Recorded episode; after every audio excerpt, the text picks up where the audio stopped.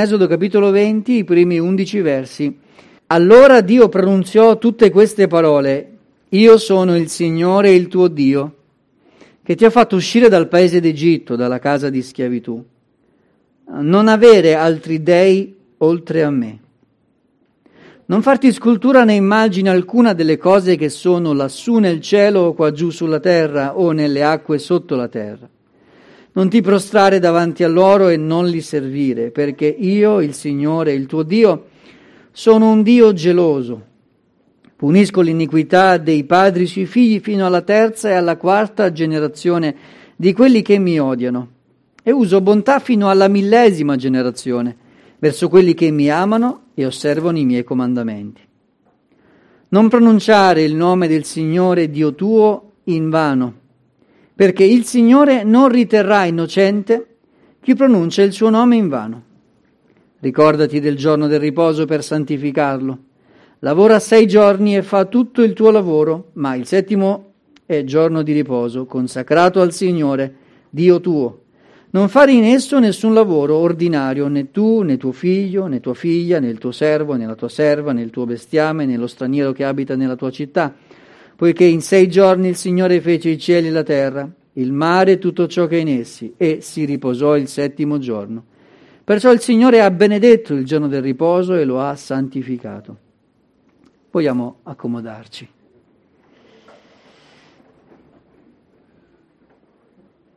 Il contesto in cui Dio parla, lo abbiamo già analizzato, è un contesto di una forte manifestazione della presenza di Dio. E Dio trasmette quelli che sono appunto passati alla storia come i 10 comandamenti. Leggendo però il libro dell'Esodo sappiamo che questa è soltanto una parte dei comandamenti che Dio dà, e fanno riferimento alle cosiddette leggi morali, cioè ciò che Dio vuole che noi viviamo in relazione a Lui e in relazione al prossimo. Ma poi nei capitoli che seguono, se Dio ci dà la vita, vedremo, ci sono altre leggi che Dio ha dato al suo popolo per il suo bene, leggi civili su come regolare i loro rapporti, visto che erano un popolo senza governo di fatto, il cui Dio era il Signore, e leggi anche cerimoniali, cioè come dovevano accostarsi a Dio. Ma questa mattina vogliamo considerare questi primi 4 comandamenti che ci parlano del rapporto che Dio voleva con il suo popolo e ci parlano quindi del rapporto che Dio vuole con noi, con te. Nel verso 2 abbiamo letto che Dio dice: Io sono il Signore, il tuo Dio, che ti ha fatto uscire dal paese d'Egitto, dalla casa di schiavitù.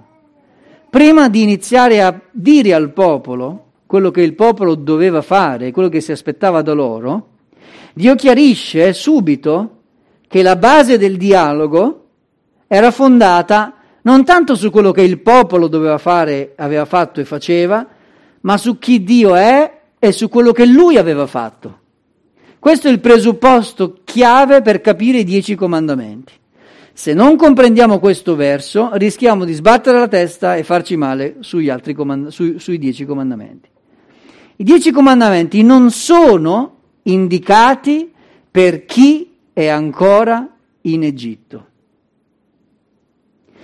che nella simbologia, nella storia biblica, vuol dire che i comandamenti Dio non li ha dati a un popolo schiavo, li ha dati a un popolo liberato.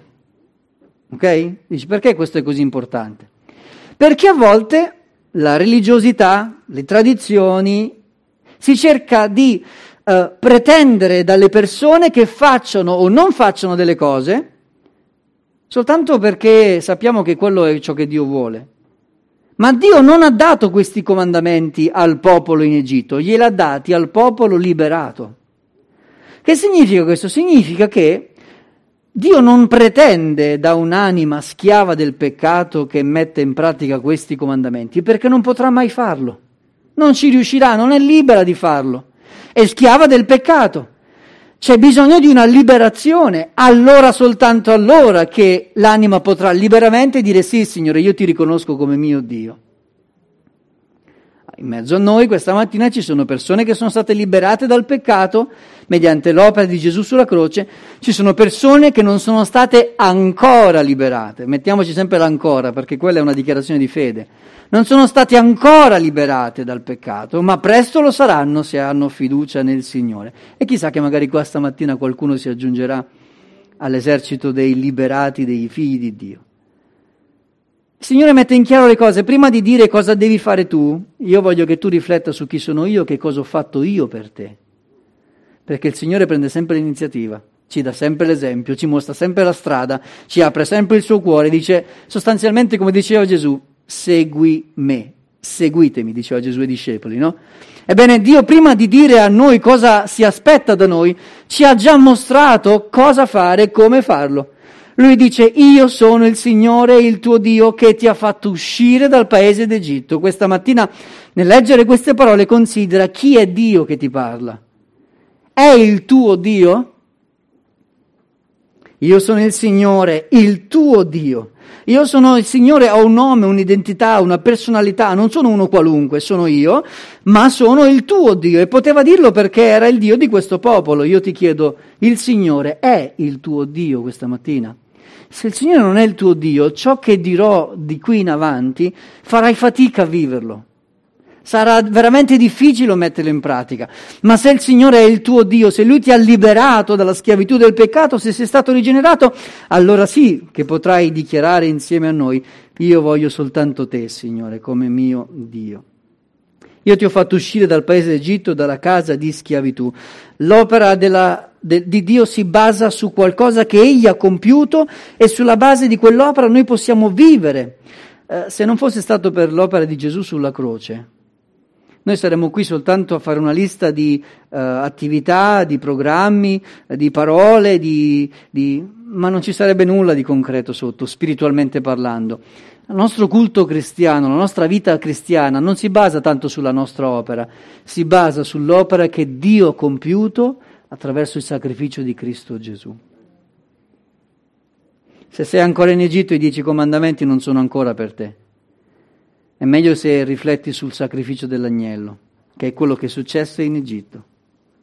In Egitto Dio disse che quella notte, l'ultima notte, avrebbero dovuto prendere un agnello, sacrificarlo, e quell'agnello sarebbe stato il mezzo di riscatto, l'espiazione, la Pasqua, il passare oltre, venire fuori dal giudizio.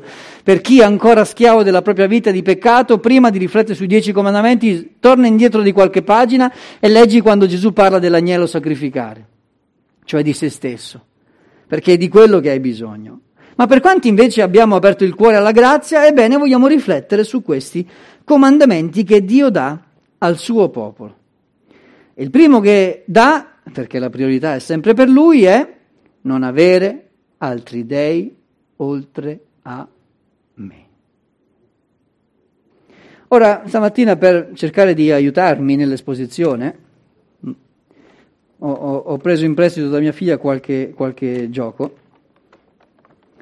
che spero possa essere di aiuto e non di ostacolo. Ora, se immaginiamo che al di là della marca che io detesto, infatti non la guardate, ma mi serviva di questa forma il bicchiere. Se immaginiamo che questo è il nostro cuore, il tuo cuore, nella nostra vita c'è spazio per ricevere e contenere delle cose. Dicevo, ho preso in prestito da mia figlia qualche gioco.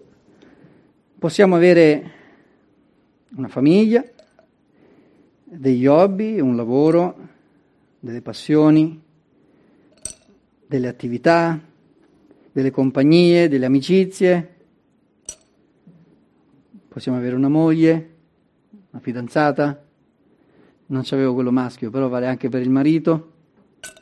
Tutte queste cose possono stare nella nostra vita, non sono negative per forza, ma il nostro cuore non sarà mai veramente pieno, soddisfatto, appagato di queste cose.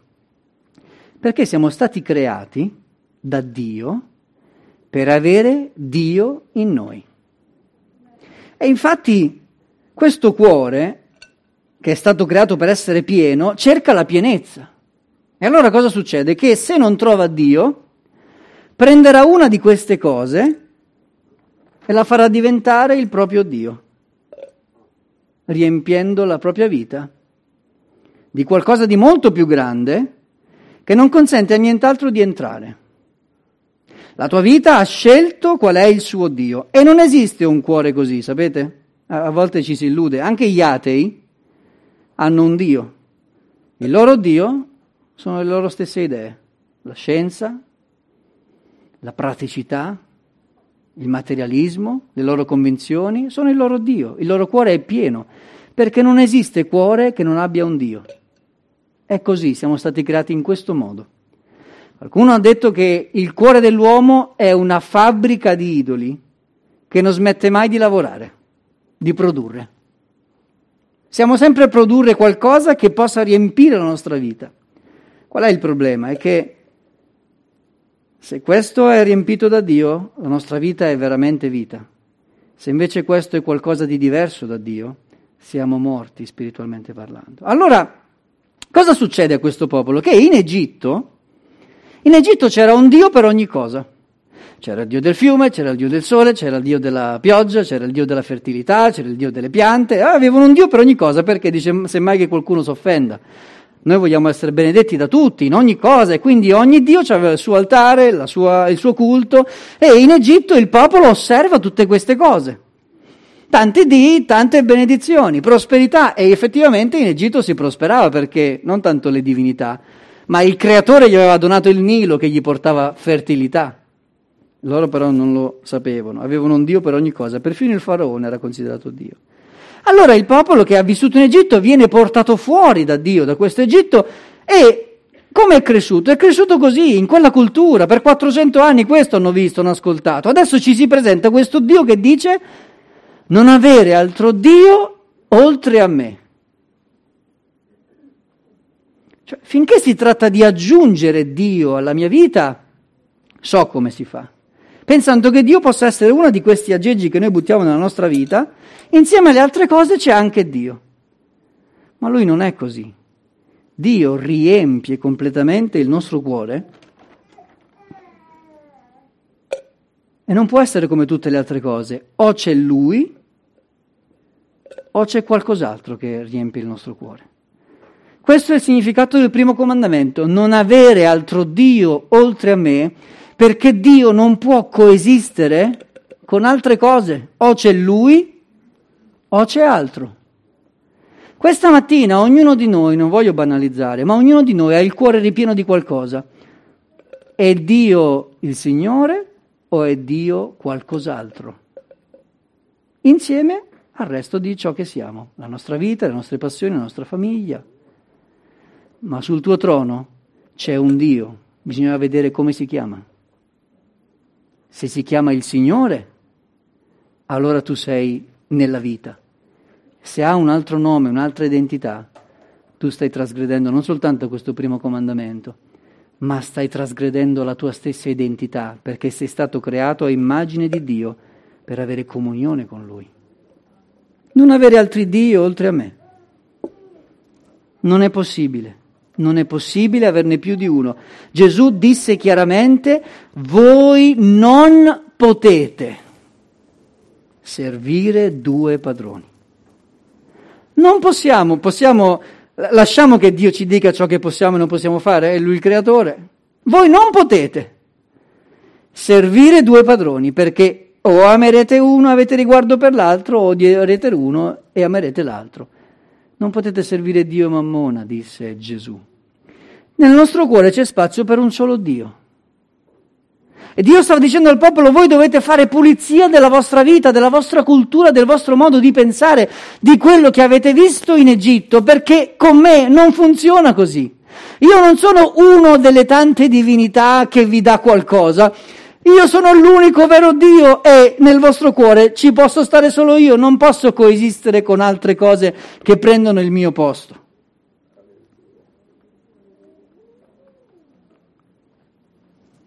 Non avere altri dèi oltre a me.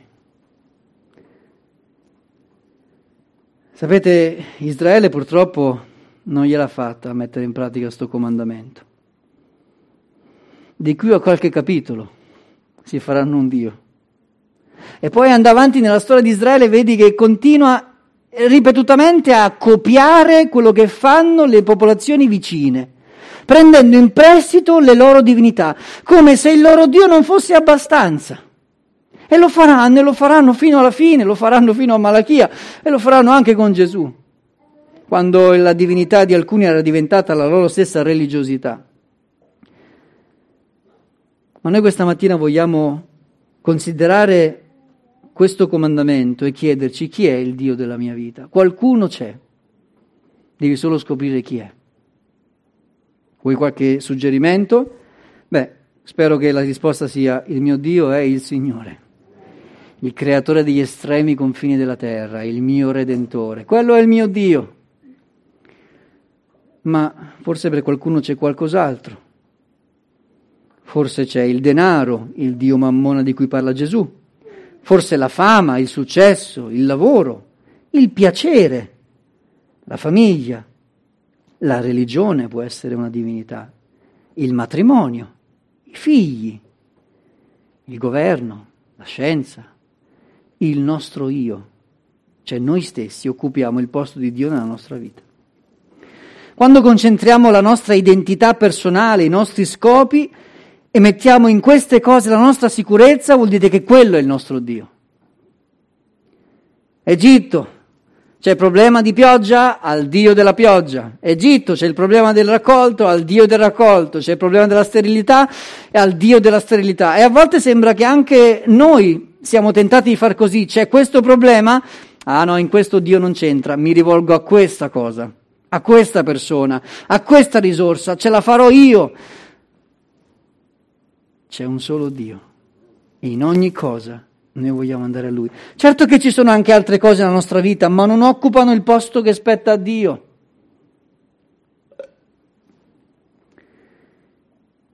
Paolo dice, guardate che in realtà, anche se si creano divinità in continuazione, in realtà c'è un solo Dio, non è che ce ne sono molti. Per noi c'è un solo Dio, il Padre dal quale sono tutte le cose, e noi viviamo per Lui, è un solo Signore Gesù Cristo, mediante il quale sono tutte le cose e mediante il quale anche noi siamo. Sapete, Satana viene definito dalla parola come il Dio di questo mondo. Ma sappiamo bene che Satana non è Dio, è quello che lui vorrebbe essere, ma non lo è un angelo. Eppure viene definito dalla Bibbia come il Dio di questo mondo, cioè il mondo inteso come mondanità ha scelto quella divinità, ha scelto di mettere Satana sul trono del proprio cuore. E questo è il loro Dio che seguono. E purtroppo molti cadono in questa idolatria, anche se non se ne accorgono. Sapete, non è che uno si sveglia la mattina e dice: oggi il mio Dio sarà il mio fidanzato. No, non è che uno si sveglia la mattina e dice: oggi il mio Dio sarà la musica, oggi il mio Dio sarà il successo a scuola o nel lavoro. Non è che uno si sveglia e la mattina sceglie il suo idolo. In realtà il nostro cuore viene progressivamente conquistato da ciò che poi ci dominerà, ci governerà. E io voglio essere governato e dominato soltanto da Dio. Ogni cosa è lecita, dice Paolo, ma non ogni cosa è utile. Io non mi lascerò dominare da nulla, dice l'apostolo, no? Da nulla, perché il mio cuore deve essere dominato dal Signore, è Lui il mio Dio. Amen. Sapete, il nemico non guarda in faccia a nessuno. Ah, io sono convertito da X anni. E allora? Secondo voi il nemico ha paura dei tuoi anni di conversione? Sapete cosa prova a fare ogni giorno? A togliere Dio e a mettere qualcos'altro. Ogni giorno ci prova con noi, ogni giorno. Ci ha provato con Gesù. Volete che non ci prova con te o con me? Cosa proposi a Gesù, Satana? Cosa che gli offrì? Sappiamo tutti, no? Le tentazioni che Gesù dovette affrontare. Matteo 4,8 dice: di nuovo il diavolo lo portò con sé sopra un monte altissimo e gli mostrò tutti i regni del mondo e la loro gloria, dicendogli: tutte queste cose ti darò se tu ti prostri e mi adori. Lo stava dicendo a Gesù. La parola che nel principio ha creato il mondo stava tentando Gesù, offrendogli quello che era già tutto suo. Ma siccome Gesù era in una condizione di umanità, lui lo stava tentando dicendo: guarda che se tu ti adori, lascia perdere Dio, vedi in che condizione ti ha messo, ti ha fatto diventare uomo, adesso sei limitato. Ma se tu adori me, se scegli me, dimenticati tuo padre, scegli me, io ti darò questo. Se tu ti prostri e mi adori, cioè se tu mi riconosci come tuo Dio. E molti, fratelli e sorelle amici, si prostrano davanti a queste offerte. Io ti darò tutte queste cose che Dio non ti dà se tu mi scegli come Dio. Io ti darò la salute, il lavoro, il denaro, la pace, la serenità. Quello che Dio non ti vuole dare, se soltanto tu mi metti al suo posto. Non è quello che ha fatto con Eva? Ma lascia perdere Dio. Cosa ti ha detto di non prendere di quel frutto? Vedi, non ti vuole dare le cose buone, non vuole farti godere la vita, Dio. Metti me al suo posto, ascolta la mia parola, segui le mie indicazioni. Finalmente godrai la vita. Cosa succede? Che Eva toglie Dio, mette Satana, ascolta la sua voce, si fida di lui. E non soltanto non ebbe nulla di tutto quello che gli era stato promesso, ma ricevette la morte, la separazione da Dio e con lei tutti quanti noi. Scegliere qualcosa al posto di Dio non è mai una scelta produttiva e conveniente. Cosa gli risponde Gesù? Gesù gli disse: vattene, Satana, poiché sta scritto: adora il Signore Dio tuo e a Lui solo rendi il culto. Dai un'occhiata sul trono della tua vita a chi è seduto. Perché io e te non siamo come Gesù, che non commise peccato. Io e te siamo esposti alla tentazione ed a sbagliare. Può darsi che in questo momento, quando questa parola ti sta raggiungendo, nel trono della tua vita ci sia qualcos'altro che si sta gonfiando, sta riempendo e sta spingendo Dio fuori dalla tua vita. Rispondi con la parola: sta scritto, adora il Signore Dio tuo. Sta scritto: io sono il Signore il tuo Dio che ti ha fatto uscire dal paese d'Egitto e io non voglio nessun altro Dio. Ti prego, Signore, prendi tutta la mia vita stamattina. Il Nuovo Testamento ci mette in guardia contro l'idolatria. Sapete, non è un concetto dell'Antico Testamento, dell'Esodo. Nel Nuovo Testamento ci sono un sacco diversi, non ve li leggo ovviamente tutti, che ci mettono in guardia. State attenti all'idolatria. La cupidigia, che è il desiderio, è idolatria, dice Colossesi. Matteo, dove Gesù ci dice: non fatevi tesori sulla terra, dove la tignola e la ruggine consumano, fatevi tesori nel cielo, perché dov'è il tuo tesoro, lì sarà anche il tuo cuore. Nessuno può servire due padroni, l'ho già citato prima. La vostra condotta non sia dominata dall'amore del denaro, siate contenti delle cose che avete, perché Dio stesso ha detto: io non ti lascerò e non ti abbandonerò, con me tu avrai tutto ciò che ti serve, forse non il superfluo, forse non quello che hai sempre sognato, ma io ti darò esattamente ciò che ti serve ed è buono per la tua vita, se tu tieni me nella tua vita. Cercate prima il regno di Dio e la sua giustizia e tutte le altre cose vi saranno date in più. Per scendere sul concreto, ogni tanto racconto fatti della mia vita perché non mi piace raccontare quelli della vita degli altri, non perché voglio proporre me stesso. Quando ho finito la laurea, ricordo che già durante la preparazione della tesi guardavo alle offerte di lavoro, cercavo subito, la mia mente era già proiettata: dopo la laurea troverò un lavoro e avrò famiglia. Avevo già fatto il mio programma, no? Di tutte le cose che c'erano qui sotto. E mi ero messo anche a lavorare durante la preparazione della tesi di laurea. E facevo un lavoro, potremmo dire, occasionale oggi, non era di certo il lavoro della mia vita, ma mi riusciva bene. Dovevo vendere contratti telefonici. E non so perché, fratelli, avevo allora un po' di ricci, le persone si fidavano di me. Andavo in casa loro e uscivo quasi sempre con un contratto firmato. Ovviamente, essendo cristiano, non gli vendevo nulla di quello che non era scritto, anzi gli spiegavo anche le cose scritte in piccolo e loro firmavano tranquillamente e guadagnavo un sacco di soldi.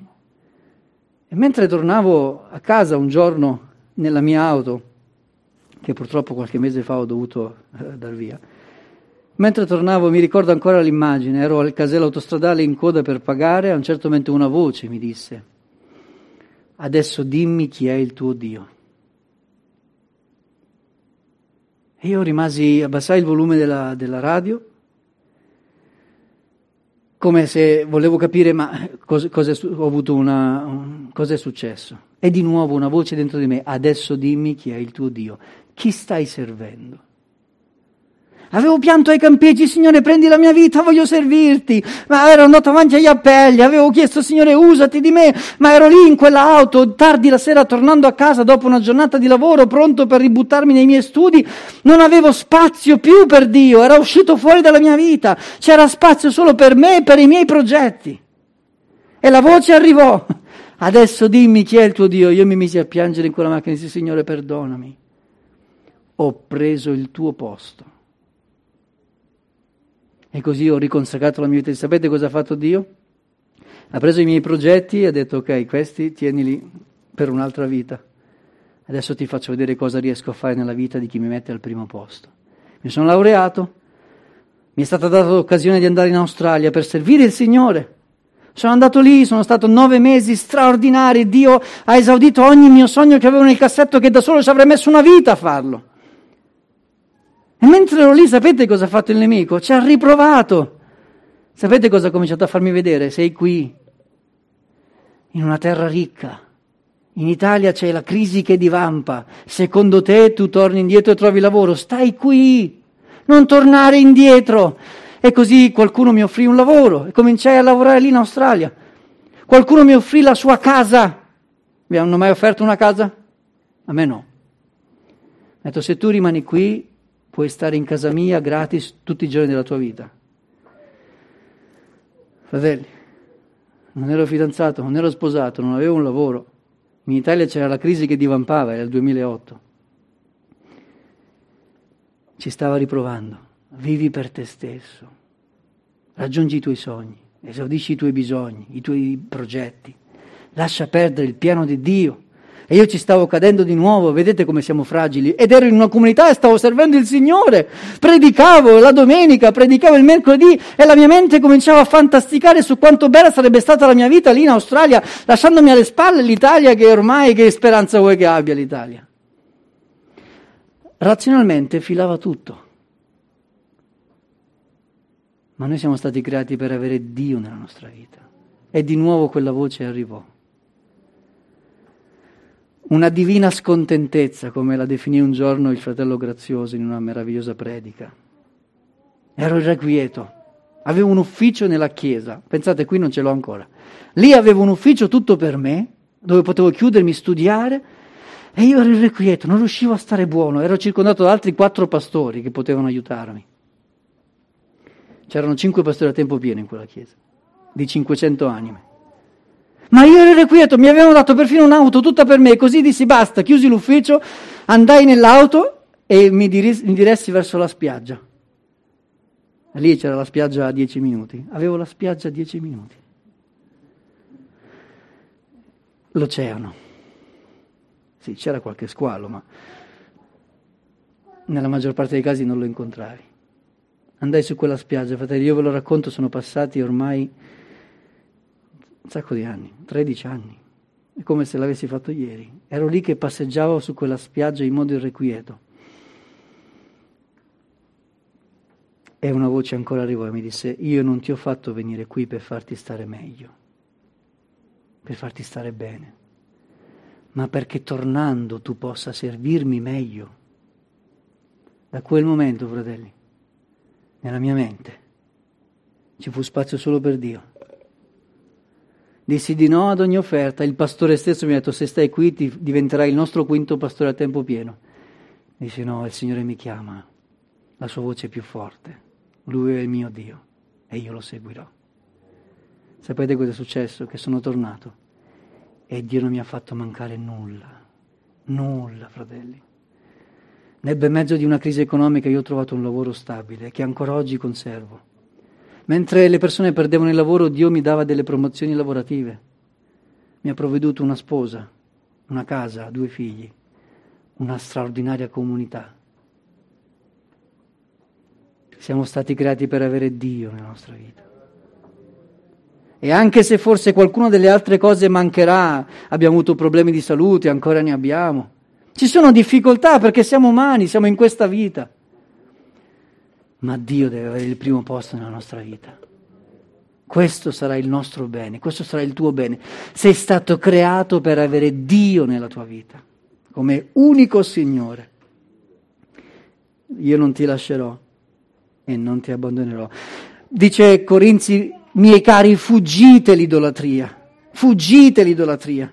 Lasciamo perdere ogni cosa che vuole prendere il posto di Dio, che non vuol dire diventare degli eremiti, vivere la vita con tutto ciò che Dio ci dà, ma riconoscendo Lui al di sopra di ogni altra cosa. Figliuoli, dice, guardatevi dagli idoli, perché gli idolatri non erediteranno il regno di Dio, dice la Scrittura. Apocalisse, che è il termine della storia biblica, dice, fuori i fornicatori, gli omicidi, gli idolatri e chiunque pratica e ama la menzogna.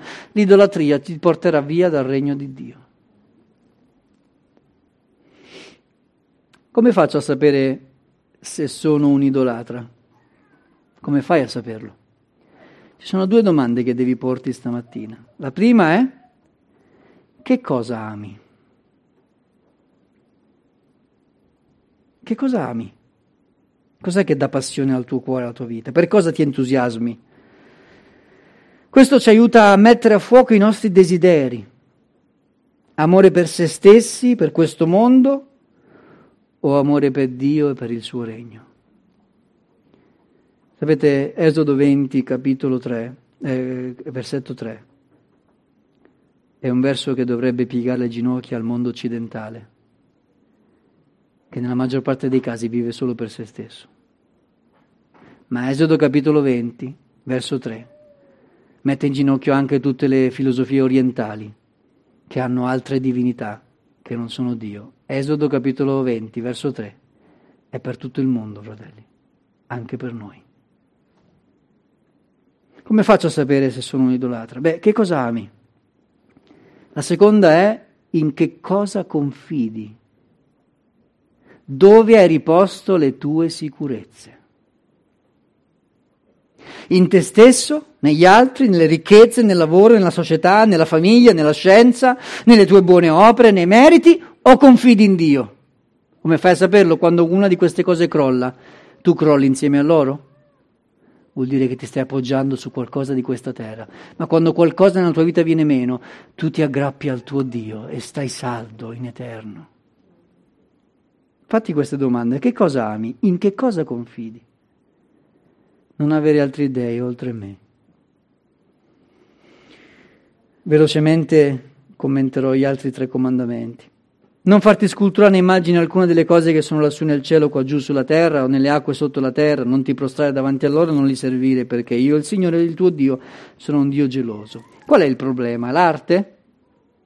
Il problema è che non bisogna avere quadri, non bisogna avere sculture, non bisogna fare statue. Questo è il problema? No, il problema non è mai stata l'arte. Dio stesso faceva delle opere d'arte. Quando Dio ha dato istruzioni per il tabernacolo, è un'opera d'arte. Quando Dio ha dato istruzioni per fare il Tempio, vi ricordate come era preciso di come dovevano essere le forme, nella forma che dovevano avere i cherubini, dell'arca? Dio era preciso dei corni, nelle stanghe. Dio non ha problemi con l'arte, Lui è l'artista per eccellenza. Il problema non è l'arte, ma è ciò che ne facciamo. Nel momento in cui tu pensi che guardare un'immagine possa risponderti e possa in qualche modo relazionarsi con te, stai creando un idolo, lasciatemi passare, un po' sciocco. Hanno occhi disegnati ma non vedono, hanno orecchie dipinte ma non ascoltano, hanno delle bocche rappresentate, forse scolpite in una pietra, ma non ti parleranno mai, perché sono finzioni, sono creazioni dell'uomo, e tutto ciò che è creato dall'uomo non può essere Dio e non deve essere venerato. Dietro queste raffigurazioni, sapete, a volte c'è l'opera di Satana, che inganna le persone e le tiene schiave con delle rappresentazioni di falsi miracoli. Come dobbiamo approcciarci a Dio? Ce l'ha detto Gesù: Dio è spirito, e quelli che l'adorano bisogna che l'adorino in spirito e verità.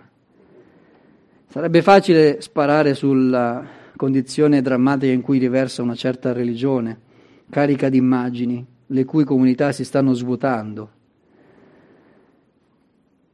Ed è singolare come uno possa pensare che mettendo delle tombe con dei cadaveri esposti in una chiesa la gente possa essere invogliata ad andarci. Ma chi è che farebbe mai una cosa simile? È assurdo. Bisogna celebrare la vita, non la morte. Ma se questo è vero e banale per loro, io mi chiedo, non è che stiamo rischiando anche noi di essere attratti dagli occhi, dall'attenzione, dal predicatore o dall'immagine che vediamo o dall'emozione che proviamo? Stiamo attenti a non venerare e a non adorare la creatura invece del creatore. Noi vogliamo adorare Dio in spirito, anche se non lo vediamo. Signore, noi ti sentiamo nel nostro cuore e ti adoriamo in quello che tu sei. Spirito, io non ho bisogno di un'immagine per adorare Dio. Io sono l'immagine di Dio. Lui mi ha creato a sua immagine. Cioè ho tutto ciò che mi serve per sentire la sua presenza. Siete d'accordo? Dai, concludo. Alcuni in questo verso vedono la cosiddetta maledizione generazionale, che è una falsa dottrina non fondata su fondamento biblico, secondo la quale se un padre commette un errore, il figlio, il nipote e la quarta generazione saranno maledetti a causa del peccato che ha commesso il padre o la madre.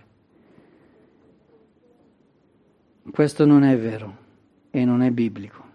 E alcuni prendono questo passo per giustificarlo. Dicono, no, vedi, è scritto qui che Dio punisce l'iniquità dei padri sui figli fino alla quarta generazione, di quelli che mi odiano. Ma lasciamo che la Bibbia commenti se stessa. In molti altri passi è scritto, non si metteranno a morte i padri per colpa dei figli, né si metteranno a morte i figli per colpa dei padri. Ognuno sarà messo a morte per il proprio peccato. Ancora Ezechiele dirà che non castigherai l'anima del peccatore sulla base di un peccato di un altro. L'anima che pecca, quella morrà. Che sta dicendo Dio? Sta dicendo che se tu odi il Signore è molto probabile che i tuoi figli odieranno il Signore. Perché guardano te, prendono un esempio dalla tua vita. Sei l'esempio per eccellenza che gli è stato dato, sei con loro tutti i giorni. Perché i nostri figli parlano italiano? Perché tu parli italiano. Se il fratello John parlasse inglese a casa? Randy, tu parli inglese? Sei andato a studiare inglese? Hai ascoltato i tuoi genitori parlare? E questo è il concetto. Se i genitori odiano Dio, è molto probabile che i figli odieranno Dio. E questa cosa si trasmette, si tramanda finché non arriva il messaggio del Vangelo che trasforma la vita. Ah sì, lì sì che c'è una liberazione. Ma non è una condanna, è una scelta, è un esempio che dai. E guardate com'è bella invece la bontà di Dio. Bontà fino alla 1000ª generazione, perché al Signore piace benedire, al Signore piace fare del bene, in quanti si rivolgono a Lui. In Cristo siamo nuove creature, non c'è nessuna condanna, nessuna maledizione che può resistere davanti all'opera della croce di Cristo Gesù. Terzo comandamento è non pronunciare il nome di Dio in vano. Come si può pronunciare il nome di Dio in vano? Beh, sostanzialmente in tre modi. O dicendolo con leggerezza, qualcuno dice Dio per ogni cosa, oh Dio, che è successo? Mi è caduto il dentifricio. Ti sembra un buon motivo per citare il nome di Dio? Qualcuno che ce l'ha per intercalare, oh Gesù. Stai pregando? O che stai facendo? Nominare Dio così per niente. Sminuisce il suo valore per te, ma lo sminuisce anche per chi ti ascolta. Dici, questo chiama Dio come se niente fosse. Non nominare il nome di Dio in vano sicuramente per offenderlo o peggio ancora per bestemmiare il suo nome. Ma sapete c'è un altro modo di nominare il nome di Dio in vano ed è nominarlo con ipocrisia. Quando tu lo chiami ma non stai pensando a Lui. Quando tu lo citi ma non sei sincero con Lui. Quando tu preghi ma non è con Dio che stai parlando. Quando tu canti ma non è a Dio che stai cantando. Quando tu adori, ma non è Dio che stai adorando. Sì, lo citi, alleluia, lode al Signore, gloria a Dio. Ma stai pensando veramente a Dio? Se non stai pensando a Dio, stai nominando il nome del Signore in vano. Signore, noi vogliamo invocare in modo autentico il tuo nome. Amen? Invocare il nome di Dio per essere salvati, per essere benedetti. E concludo con l'ultimo dei 4 comandamenti, il giorno del riposo. Cosa ci insegna il giorno del riposo? Ci insegna che noi non siamo Dio. Abbiamo bisogno di riposarci, di fermarci, di mettere le cose nel giusto ordine. Dio si riposò il settimo giorno non perché fosse stanco, ma che, come detto prima, Lui ci ha sempre dato un esempio da seguire. Tu non sei Dio, non puoi fare tutto, il tuo corpo è limitato, la tua mente è limitata, hai bisogno di fermarti, di riposarti e soprattutto hai bisogno di stare del tempo con me. Il sabato non è di certo un comandamento che è valido per i cristiani, infatti non viene ripetuto nel Nuovo Testamento, ma è sì valido il comandamento o l'incoraggiamento di stare in comunione con il Signore. Gesù disse: il sabato è stato fatto per l'uomo e non l'uomo per il sabato, perciò il figlio dell'uomo è Signore del sabato. Cioè noi non siamo sottomessi o soggetti a delle pratiche o dei riti o delle regole, noi abbiamo la gioia di stare con il Signore in comunione con Lui. Amen? Bene, il tempo è corso via veloce, io però voglio leggervi un passo che ci dice come Gesù racchiuda tutte queste cose. Se me lo consentite poi concludiamo. Colossesi 1,13 è scritto: Dio ci ha liberati dal potere delle tenebre e ci ha trasportati nel regno del suo amato figlio, fuori dall'Egitto, nella terra della benedizione. In lui abbiamo la redenzione e il perdono dei peccati. Egli, Gesù, è l'immagine del Dio invisibile. Non farti scultura né immagine alcuna, perché l'unico che può farti vedere com'è Dio è Gesù. Il primogenito di ogni creatura, perché in lui sono state create tutte le cose che sono nei cieli e sulla terra, le visibili e le invisibili, troni, signorie, principati, potestà. Tutte le cose sono state create per mezzo di lui e in vista di lui, cioè ogni creatura dichiara che Gesù è il Signore. E vogliamo farlo con loro. Egli è prima di ogni cosa e tutte le cose sussistono in lui. Egli è il capo del corpo, cioè della Chiesa, e lui il principio, il primogenito dei morti, affinché in ogni cosa abbia il primato. Signore, voglio te nella mia vita, al di sopra di ogni altra cosa, perché al Padre piacque di far abitare in lui tutta la pienezza e di riconciliare con sé tutte le cose per mezzo di lui. Bene, fratelli e sorelle, volete il riassunto della predica? Ci potevi dirlo prima, no? Andavamo a casa prima. Beh, il riassunto della predica è questo. Maestro, dissero a Gesù, qual è nella legge il gran comandamento? Gesù gli disse: ama il Signore Dio tuo con tutto il tuo cuore, con tutta la tua anima e con tutta la tua mente. Non avere altri dei oltre me. Vuol dire ama il Signore con tutto il tuo cuore, con tutta la tua anima e con tutta la tua mente. Questo è il grande e primo comandamento. Gesù disse: se voi mi amate osserverete i miei comandamenti, e io pregherò il Padre, egli vi darà un altro consolatore perché stia con voi per sempre.